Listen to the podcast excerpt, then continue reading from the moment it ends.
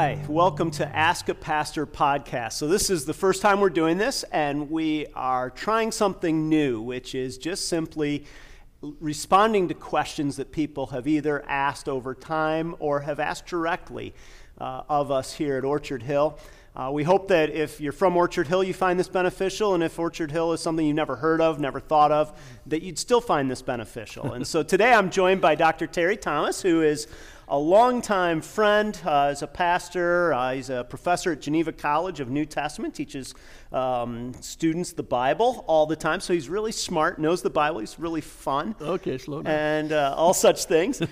and we're just simply going to have a conversation today around some questions that have been asked, and hopefully you'll find this beneficial. And the topics really today that we're going to talk about are we're going to talk about a little bit about the Old Testament God and the New Testament God a little bit around uh, some of our sexual identity questions that we hear today, and then some questions around politics. And so, uh, Terry, uh, one of the questions I hear frequently from people, and, uh, and I've heard in, in a variety of ways, is it seems like the Old Testament God and the New Testament God are different. The Old Testament God is angry, the Old Testament God is judgmental. Uh, the Old Testament God is homophobic, different things like that. The New Testament God is the God of grace. Mm-hmm. And that's even led me to hear some people say, well, why do we even need the Old Testament? Why not just read the New Testament? Don't we get everything we need from the New Testament? So, so as a seasoned Bible professor, uh, how would you help us understand uh, that? I think you're right. I think there's a lot of people who, whether they do it uh, consciously or not, in other words, you, a lot of times you can just be all in the New Testament and just sort of forget about the Old Testament. Mm-hmm. It doesn't mean that you've made a conscious decision not to read right. the Old Testament, but you figure it does have everything I need in the New Testament, so why would I ever need that? So I, I think it's a good question. I think it's one that people ought to consider, even if they haven't consciously thought through that, because I think it's a temptation sometimes. I'd say the first thing I'd say is what you would say about any book, in a sense. You know, would you pick up a, somebody told you was, this was a great book to read? You went to the library and you got it out and you took it home and you started in the middle, you know, and you read it to the end. Now, granted, you'd get the ending. You'd figure out kind of maybe who the main characters were. You know, after a while, it'd be like watching a TV show that you didn't see the first 35 minutes of and when they introduced everybody. Well, you still probably figure it out in some ways. But I don't think anybody would go do that. I don't think anybody would open a book and start in the middle of it and read it. Why would you take what people consider perhaps the greatest book in the history of the world mm. and treat it like that? You know, where you would start in the middle and then you would, you know, read it to the end. Uh, I think another thing is is that uh, if you were to do that, if you were to more emphasize, you thought, oh, the important information, the stuff I need to know about God and what He's like, is mostly contained in the New Testament, or more clearly, or something like that um, I think you would uh, I think you would be doing a great disservice to yourself in terms of reading as well. Some of the most significant things that set up our understanding of what God is like are found in the Old Testament. Uh, and it, to to recognize that, give, us an example. I, like, what's something that we see that we is so rooted in the Old Testament that we wouldn't get it without it? Well, it, until you until you sort of deal with the issue of the creation of God as being a creator hmm. and what that means, all the different things that that means in terms of his control over reality, his decisions to make things connected to each other, his you know this this the plan he has for the creation as a whole. You can't see how a little part of that, like yourself, fits into it. In other words, I, I think the very identity of human beings is grounded in them being made in the image of God and that being part of a plan that God has for the creation, which is rooted in the beginning of the Old Testament. Hmm. So I don't think you can understand who you were, where you are, what the plan was in the big picture without starting in, in the Old Testament in that way. Uh, I, I, think, too, that the, the Bible talks about, uh, especially if you think about the way Jesus talks about the Bible, he says that the Old Testament is revelation from God. Oftentimes he'll say, well, the Lord said, or something like that, and then he'll quote some mm-hmm. passage from the Old Testament. So uh, again, it's not, it's like this. If you got a letter from God, if you, you, know, you went down to the mailbox and picked up, oh, there's a letter from God here today, would you say, well, I'm only going to read the second half of it? Mm-hmm. You'd read it all. You'd say, hey, if this is information from God, if this is God revealing himself, if it's some way that he wants me to understand what the world's all about and my place in it and what he's like and mm-hmm. so forth, I'm going to I'm to go for all of it. By the way, it, Jesus only had the Old Testament. Yeah. You know? Yeah. Uh, so when he talks about the scriptures, or when the New Testament says all scripture is inspired by God, like it says in 2 Timothy, it's talking mostly about the Old Testament at that Now, point. now, what about when somebody says, okay, but I, m- maybe I get that, like I should read the whole book, but I don't really like the visions of God that I encounter in the Old Testament. Maybe they don't say it in that many words, but they basically say, you know, here he's smiting people and destroying nations and, you know, brimstone and fire coming down from heaven. I like the, the baby in a manger and, you know, all that kind of imagery. What would your, your reaction be to that? Well, again, I, I think what we want to say is we want to say, hey, listen, let's uh, make sure we understand we're talking about what God is really like, okay?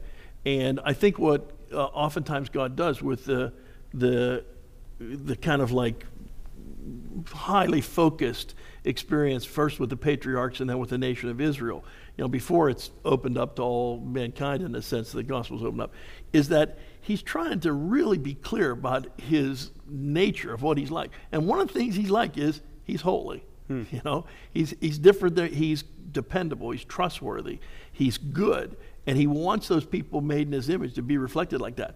And the the Old Testament, I think, to a great degree, has a lot of stories in it that maybe people feel uncomfortable with, partly because maybe they get a little too close to home for what we're really like. Right. You know, there's a lot of stories about, you know, pe- people try to make people into heroes, so to speak, because they're in the Bible. When in fact, they're they're terribly uh, messy people, as we used to say here. You know, I mean, and they and it's it's hard to do. So I think uh, maybe th- that idea that somehow the the the God revealing Himself as being a God who is holy, who requires a holiness from people. He, he desires to see them be good and to reflect what he's like. And so he shows them what he's like. And then uh, does he say, show his displeasure when, they're, when they don't act like that? Sure, and justly so, because that's what he's like too. He's a just God who, uh, if you know, I, I- think that's important too that we understand.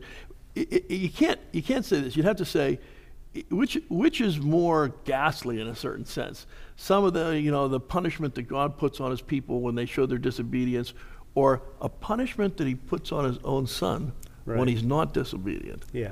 Uh, that's harsh. That's hard to look at you know?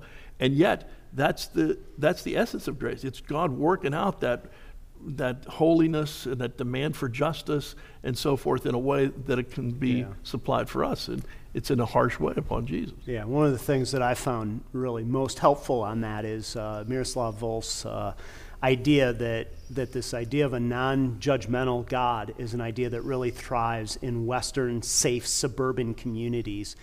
Because in Eastern communities or in communities that have been torn by war, the idea that God will actually deal with people in justice is very soothing, and that it's really the safety of our suburban world that gives us that thought. So, so Terry, thank you for that. Um, let, us transition to a sec- second topic. Uh, and so you, you're a college I had one more thing I could. oh, okay, all right, good. Go ahead, hit it, had one more hit it up. All right. Uh, I- I always find it interesting that in the New Testament, uh, when the when Jesus talks about the Old Testament and the God who reveals Himself in the Old Testament, um, or one of the writers of the of the New Testament talks about, it, they have a, very high reverence for it. You know. Yeah. Uh, and they, they like they talk about it, they talk about it as inspired word of God. They talk about it as revelation from God. They talk about it, the Lord said. They and uh, you know I think of that passage in. Uh, uh, in Luke 24, you know, where Jesus, after the resurrection, is on the road to Emmaus, and he's with this a couple that's, that's going down. They, and he, he, they don't know who he is. He's kind of keeping his identity from them. You know, he's the resurrected Jesus, and they, they express their disappointment with the way life's going, kind of right now. You Yeah. know, they don't they don't understand what's happened. We we thought this Jesus was the Messiah. We thought he would redeem Israel. We, and now you know they killed him. You know, and we, we heard stories he was resurrected, but you know we don't know what to believe. You know, and so forth. And Jesus says to them, well, how how slow you are to believe. To, you know, to know what the truth really is. And then it says this. He he opened up the scriptures to him. And he said, didn't, didn't the Son of Man have to experience all this in order to enter into his glory? And he, he apparently did some kind of Old Testament Bible study to show them that their faith, which was rooted in the New Testament, you know, uh, for them, their New Yeah. Testament experience of Jesus being there was to be understood in the context of what was being promised and what was to come, Yeah. so that they could recognize it when they saw it. You know, Yeah. matter of fact, I, I always get a kick out of this. What it must have been like for Jesus. He he's on the road with them, and they're explaining. He says uh, he he he, kind of acts like he doesn't know what's going on, Mm-hmm. and. Uh, they said, well, you know, we're kind of, they say we're kind of disappointed about everything that's happened in Jerusalem this week, you know. Jesus says, like what? And they look at him and say, are you the only one who doesn't know what's going on? Yeah. When in fact, he Yeah. was the only one He who was the only knew. one who really knew. Yeah, that's a, So- one of those irony twists. so you have, I think you have that. You know, you have even that the, in the midst of the New Testament story, you know, the meaning of it, in a sense, the, Right. the, the focus of it is seen by seeing it prefigured and uh, hinted at and shown in the nature of God and His activities to move towards redemption Yeah. that had to us with. Oh, that's good. Well, um, as a college professor, I'm sure you get a lot of um, different perspectives. As students come in, they start saying, you know what, is the way that things have traditionally been understood the right way to think about things? Sure.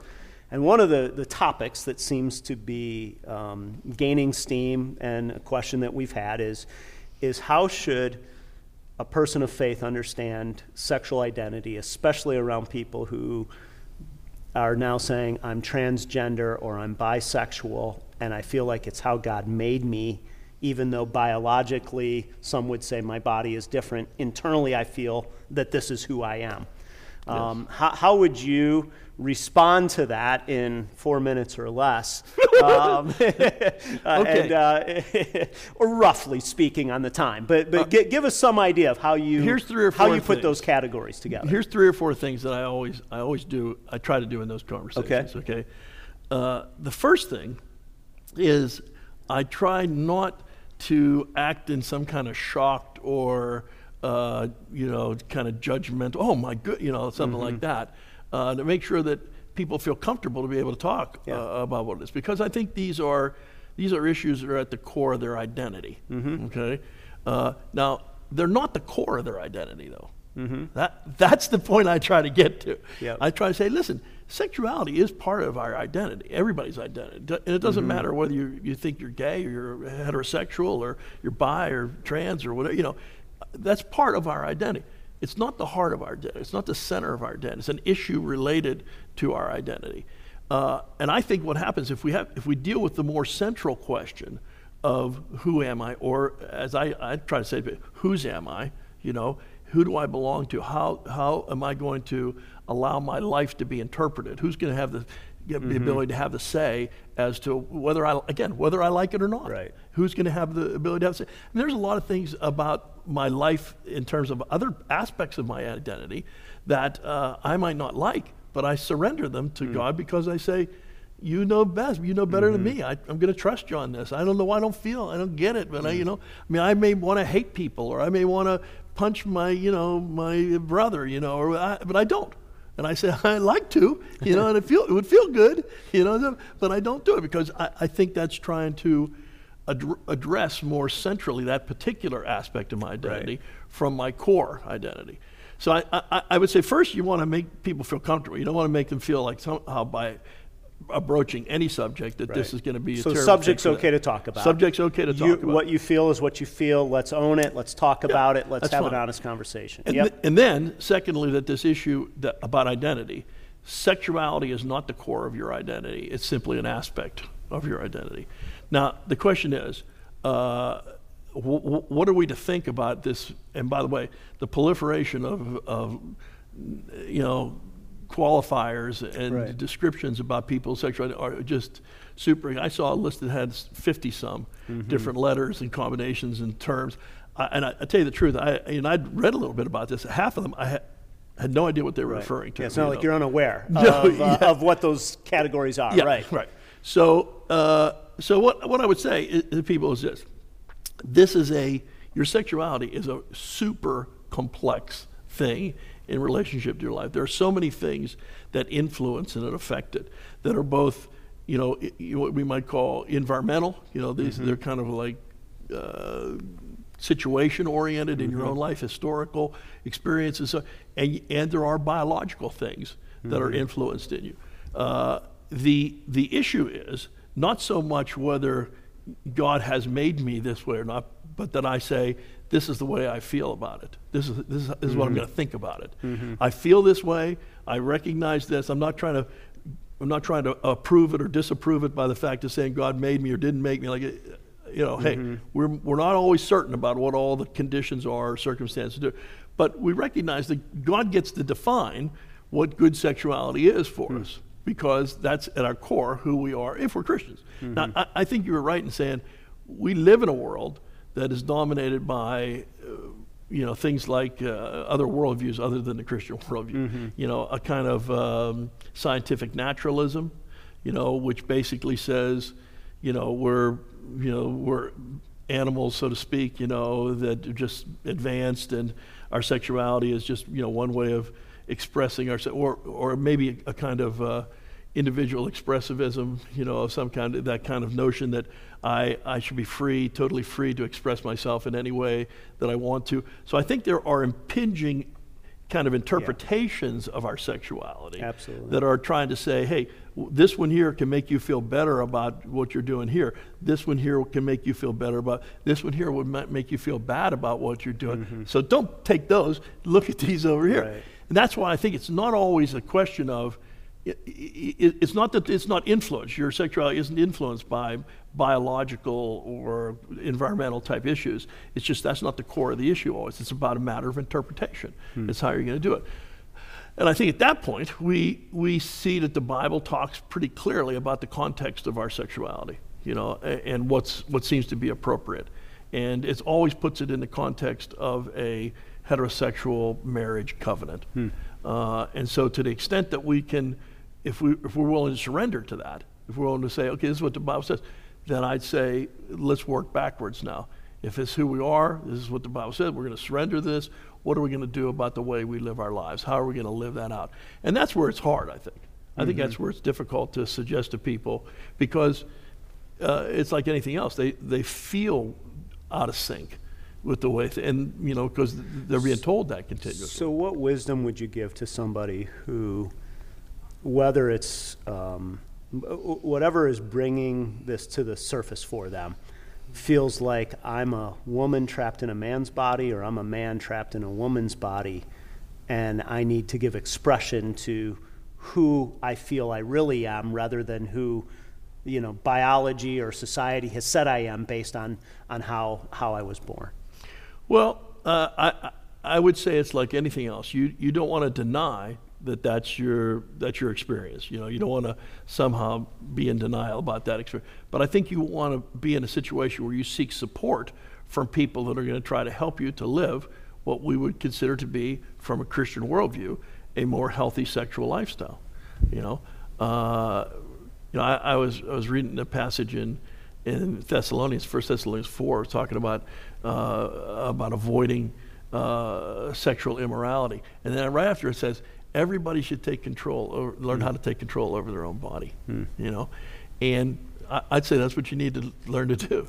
You got to take control over your own body, and then as you do it, you say, "And who do I surrender it to?" Well, that Romans 12 passage is pretty clear. Hmm. Offer your bodies up as a living sacrifice to, to God, those things that are holy and acceptable to Him. Well, what does He expect about my sexuality? I offer up. I think it's hard, though. I think you need to surround yourself with people who understand you, are supportive of you, aren't going to be judgmental of you.